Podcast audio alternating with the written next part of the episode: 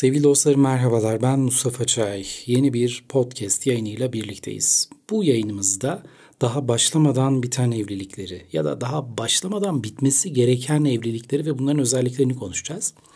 Aslında ben bu podcast yayını için içeriğimi zihin haritası yöntemiyle biraz farklı görseller de ekleyerek hazırlamıştım ama haliyle burada sizinle bunu paylaşamıyorum. Bu videonun farklı bir yorumunu, görsellerle desteklenmiş yorumunu Mustafa Çay YouTube kanalında da bulabilirsiniz.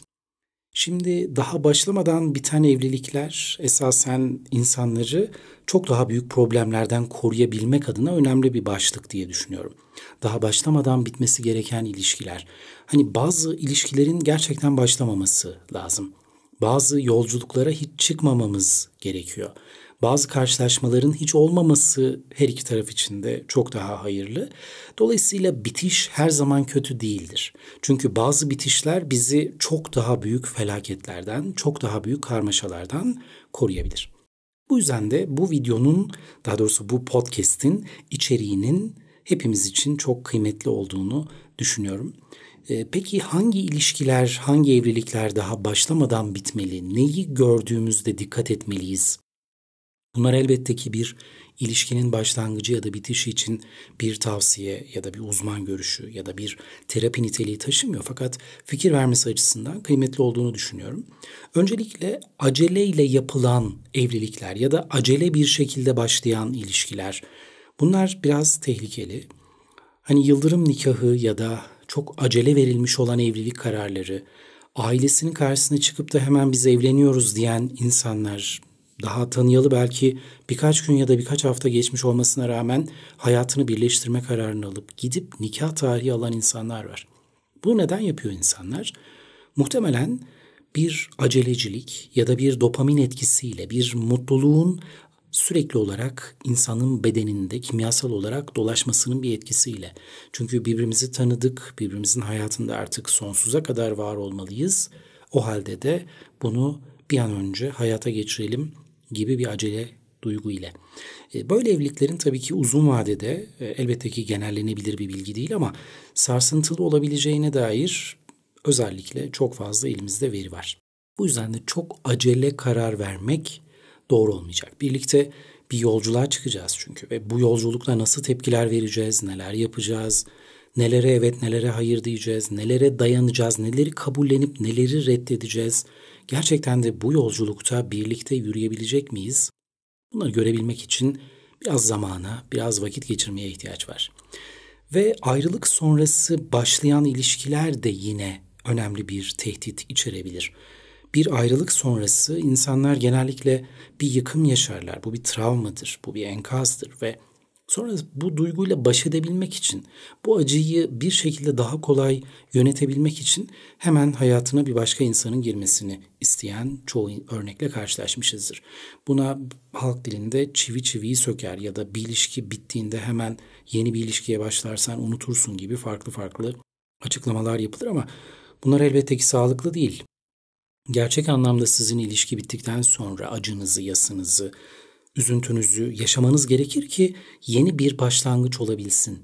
Hep verdiğim bir örnek vardır. Bir bardakta süt içtikten sonra üzerine su ilave eder ve su içmeye çalışırsanız ne suyun tadını doğru düzgün alırsınız ne de sütün tadını. Bir bulaşık görüntü çıkar karşımıza. O yüzden de bir ilişki bittikten sonra yeni bir sayfa açabilmek için bizim önceki kalıntıları, önceki ilişkinin bütün izlerini temizlememiz gerekiyor. Bunu bazen zamanla kendiliğinden yapabiliriz. Bunu bazen bir profesyonel destekle yapabiliriz. Bunu bazen sadece akışına bırakarak yapabiliriz. Ama eninde sonunda bir ayrılık sonrası hemen verdiğimiz aceleci kararlar bizi yanlış bir tercihe yönlendirebilir. Aile baskısıyla yapılan evlilikler de çok sağlıklıdır diyemeyiz. Tabii ki aile baskısıyla ya da görücü usulüyle ya da ailelerin isteği ve onayı ile yapılan evliliklerin de çok uzun dönemli ve sağlıklı ve güzel bir şekilde yürüdüğü örnekler var muhakkak ama genellemek adına ya da en azından çoğunluğa baktığımızda aile baskısıyla ya da zamanı geldi artık bir şekilde vakit geldi seni evlendirmemiz gerekiyor gibi bir baskı ile yapılan evliliklerin de uzun vadede özellikle çok sağlıklı olamayacağını, olamayabileceğini, bu ihtimalin de göz önünde bulundurulması gerektiğini söyleyebiliriz. Aile baskısından sonra mahalle baskısını da konuşalım isterseniz. Çünkü burada da teyzeler, amcalar, dayılar, komşular, akraba, eş, dost, farklı farklı insanlar, güruhlar bir araya gelip sizin artık yaşınızın geldiğini, çocuk sahibi olmanız gerektiğini, biyolojik saatinizin artık tamam dediğini vesaire size hatırlatan bir güruh var ve bunlar da tabii ki e, bunların baskısıyla, zoruyla yapılan evlilikler, zoraki evlilikler çok uzun vadede özellikle yeterince e, bizi mutlu ediyor diyemeyiz. Dikkat etmemiz gereken bir e, tablo özellikle bu. Ten uyumunun olmaması, cinsel anlamda çekimin olmaması. Yani burada aslında aşktan bahsediyoruz. Çünkü aşk Freud'a göre yoktur sadece libido vardır. Dolayısıyla ten uyumu ve aşkın özellikle cinsel çekimi çok önemli. Çünkü cinselliğin olmadığı bir evliliğin uzun vadede sağlıklı yürüyebilmesi pek mümkün değil ya da yürürse bile bu evlilikte bir takım riskler, bir takım farklı sıkıntılar karşımıza çıkabiliyor. İnsanların bu arayışı illegal yollarla yapması söz konusu olabiliyor. Dolayısıyla aşkın o heyecan, dürtü, istek ve cinselliğe dayalı yönünün de bir evlilik öncesinde insanların onayladığı ve e, gerçekten hissettikleri bir noktada e, birlikte uyumlu olabilmesi önemli çok uzun yıllar boyunca flört eden, yıllara dayalı bir ilişkinin de yine bir soru işareti çıkıyor karşımıza. Çünkü uzun yıllar boyunca insanlar flört ettiklerinde artık evlilikle bunu sonlandırmak isteyebiliyorlar. Fakat bu insanlar zaten evli gibiler. Bu insanlar zaten bir ilişki içerisinde birbirlerini uzun yıllardır tanıyorlar. Ve burada şuna bakmamız gerekiyor. Evlendikten sonra çoğunlukla bir şey değişmiyor ve evlilik içerisinde nelerle karşılaşacaksa insanlar bu uzun flört döneminde zaten bunları bir şekilde yaşamış oluyorlar. E, ve burada eğer sürekli biten, başlayan, tekrar tekrar kavgalarla yeniden bitip başlayan ilişkiler e, evlilikle de sonuçlansa ya da bu şekilde de devam etse çok her iki taraf için de sağlıklı olur diyemiyoruz maalesef.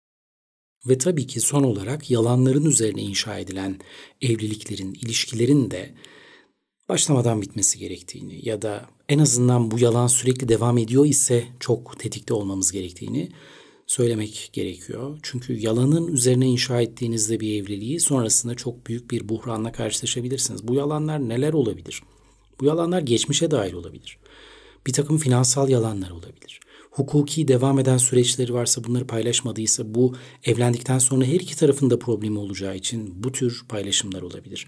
Bir takım gizemli, bir takım şifreli ya da e, çok anlaşılamaz bir takım durumların ve yalanların söylenmemesi de elbette ki burada önemli bir detay olarak karşımıza çıkıyor. Evet bu videoda daha başlamadan bitmesi gereken ilişkileri ve evlilikleri konuştuk. Sorularınız varsa ya da üzerinden geçmemi istediğiniz başka başlıklar var ise bunları bana Mustafa Çay adıyla sosyal medya hesaplarımdan da iletebilirsiniz. Bir başka yayında görüşmek üzere. Sevgiyle kalın ve hoşçakalın.